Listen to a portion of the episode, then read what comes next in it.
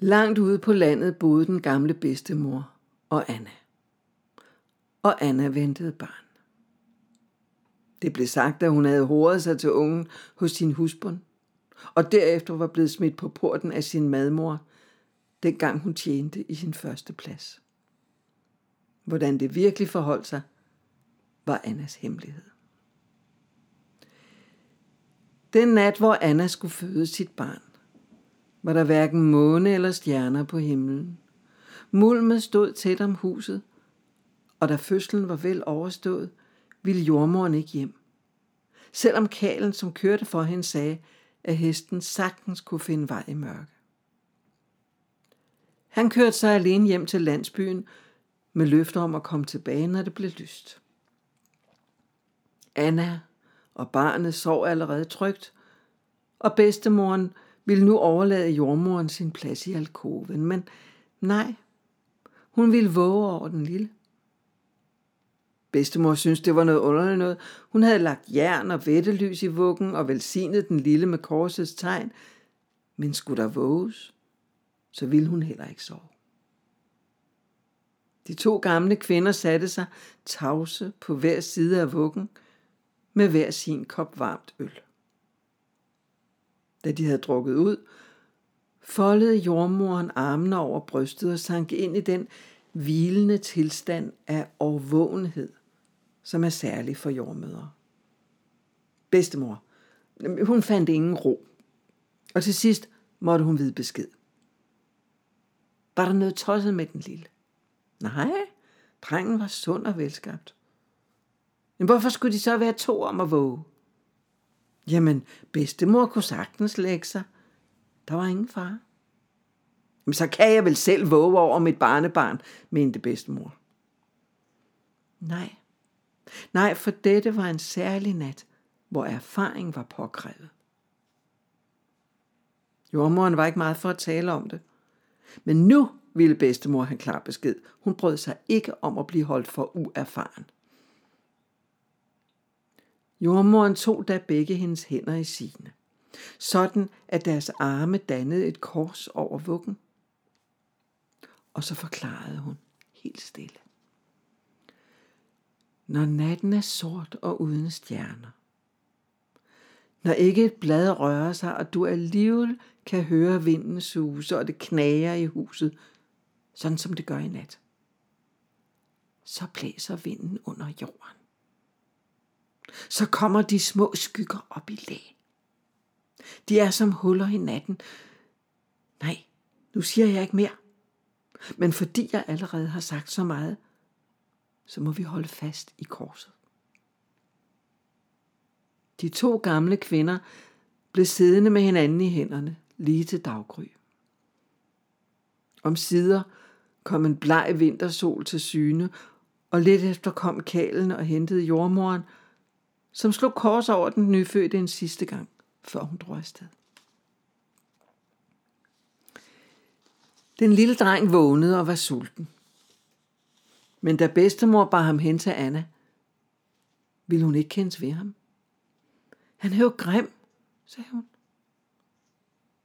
Bedstemor så på det øh, velskabte drengebarn og forstod ingenting. Du må give ham mad, forlangte hun. Men Anna skubbede ham væk. Hun kunne slet ikke holde ud, at den lille, vemmelige mund skulle sutte på hende. Altså, hvis du vil sulte dit barn ihjel, så bliver du jo en morderske, sagde bedstemor. Der rejste Anna sig fra sengen og løb ud i stallen for at skaffe mælk til barnet der. Så hun selv slap. Men dyrene ville ikke give hende deres mælk. Hvor meget hun end trak i deres øver. Så måtte hun malke sig selv – og det lykkedes hende at presse nogle dråber ned i en kop, som bedstemor kunne made den lille med. For Anna kunne slet ikke holde ud og røre ved ham. Han er en skiftning, sagde hun. Dagen efter kom jordmoren for at se til mor og barn, og Anna græd. Han skulle have været mit lykkebarn, sagde hun, men han er ægel. Jordmoren tog Annas ansigt mellem sine hænder. Det er ikke dit barn, der er noget galt med, sagde hun. Det er dig. Og det er nok min skyld, lille Anna. For mens din bedstemor og jeg vågede så omhyggeligt over din dreng, så glemte jeg at passe på dig. Nu er en skygge fra underverdenen blæst op og har lagt sig over dit hjerte. Det er den, som gør dig fremmed for dit barn. Jeg mærker ingenting, sagde Anna. Nej, men sådan er det. For at du kan slippe af med skyggen igen, så må du gå tilbage i dit spor, sagde jordmoren. Der var ikke rart, sagde Anne. Nej, men der var noget, du glemte på vejen. Så, nu skal du lægge din dreng til brystet. Anna gøs, men måtte gøre, hvad jordmoren sagde. Og selvom det bød hende imod, så var det også en lettelse, at barnet kunne tømme det spændte bryst bedre end hun selv kunne. Og som dagene gik, udholdt hun også bedre at tage sig af den lille, men det ville være løgn at påstå, at hun brød sig om det. Da Anna var kommet til kræfter efter fødslen, så gjorde hun, som jordmoren havde sagt. Hun pakkede en rensel med mad til mange dage og tog den på ryggen. Barnet lagde hun i et tæppe, som hun bar som en slynge over brystet, og så drog hun afsted med bedstemors velsignelse.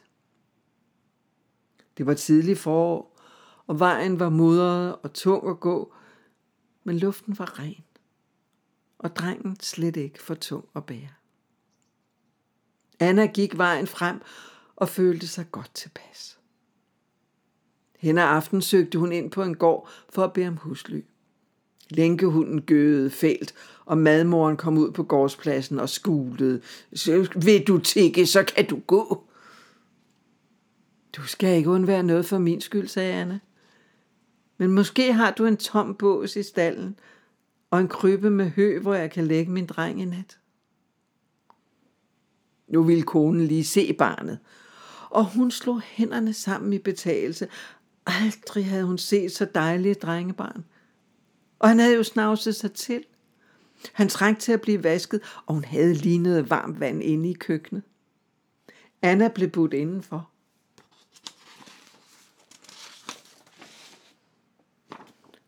Og da husbunden mukkede, blev han sat på plads af sin kone. Hvem hun bød over tærskelen, det var hendes sag. Og også hvad hun satte frem af mad. For det gjorde hun. Måske var drengen alligevel et lykkebarn. For sådan gik det Anna i alle de gårde, hun kom til. Så snart kvinderne så hendes barn, blev de søde i munden, som sirupshonningkager. Selv synes hun stadigvæk, at han var grim som en trold, men han var god til at malke hende. Anna havde jo gået vejen før. Dengang hun var blevet jaget af pladsen for sin tykke maves skyld. Hun havde været sølle og sulten, og havde tavs taget imod den hån, hun blev udsat for, stadigvæk for sin tykke maves skyld. Nu kom hun i et humør, som blev værre for hver dag. Her kommer jeg med min horeunge, sagde hun gerne. Nu kan jeg også komme til at spytte på ham. Og folk skuttede sig og skammede sig, uden rigtig at forstå hvorfor. Og blev hun budt på mad? Nu for sin dejlige drengs skyld. Så tog hun imod den, men takken måtte konerne få i det hinsides, for her var det Anna, som havde noget til gode, synes hun. Den dag Anna kom til gården, hvor hun var blevet jaget af pladsen. Der slog hjertet hårdt i brystet på hende, da hun gik hen over gårdspladsen. Hun bankede på døren og trådte lige ind til middagsbordet, hvor alt folket sad og spiste. Velbekomme, sagde hun, og blev stående inden for døren. Men det er jo Anna, sagde madmoren og rejste sig. Har jeg ikke sagt, at hun ikke skulle komme tilbage? Tror hun, hun kan komme her og aflevere sin håreunge? Her kender vi ikke faren. Nej, sagde Anna. Nej, det gør I ikke. Og hun løftede drengen op, så alle om bordet kunne se ham. Og det var simpelthen bare det, jeg ville sige. Så slog hun med nakken og gik igen. Husbunden kom lunden efter hende ud på gårdspladsen. Tøv lidt, sagde han. L- lad mig se ungen igen. Det har du ingen adkomst til, sagde Anna, for han var allerede i mig, da du kom med for nær. Um, jeg, jeg tager ham alligevel, sagde husbunden, og du kan også blive her, så længe han diger hos dig. Nu blev Anna bange. Hun kunne pludselig mærke, at hun ikke ville af med sin dreng. Lige meget hvor grim han var. Hun så ned på ham, og pludselig syntes hun ikke, at han var så grim alligevel. Og så var det, hun blev vred. Hun løftede hagen og gav husbunden et møgfald, som han aldrig havde hørt mage til. Hun glemte hverken hans vissenpind, eller hans stank, eller hans råden kæft. Til sidst slog hun luften ud af ham ved at fortælle, at sønnerne på gården, det var heller ikke hans. De var smedens. Det vidste alle. Det vidste alle, undtagen han selv. Husbunden stod lamslået tilbage på gårdspladsen, da Anna gik sin vej, fnysende af vrede. Men lettere om hjertet, end da hun kom. Nogle dage senere kom Anna til en smedje, hvor der var svendegilde. Det var det dejligste solskinsvejr, og festen var flyttet ud i det grønne foran smedjen. Det var Rasmus, som var blevet smed. Og nu svang han sig i dansen. Ingen lagde mærke til Anna, som stod i udkanten med drengen i favnen. Ingen undtagen Rasmus. Og han lød som ingenting. Hvad lignede det at komme der og stå og, og se anklagende ud?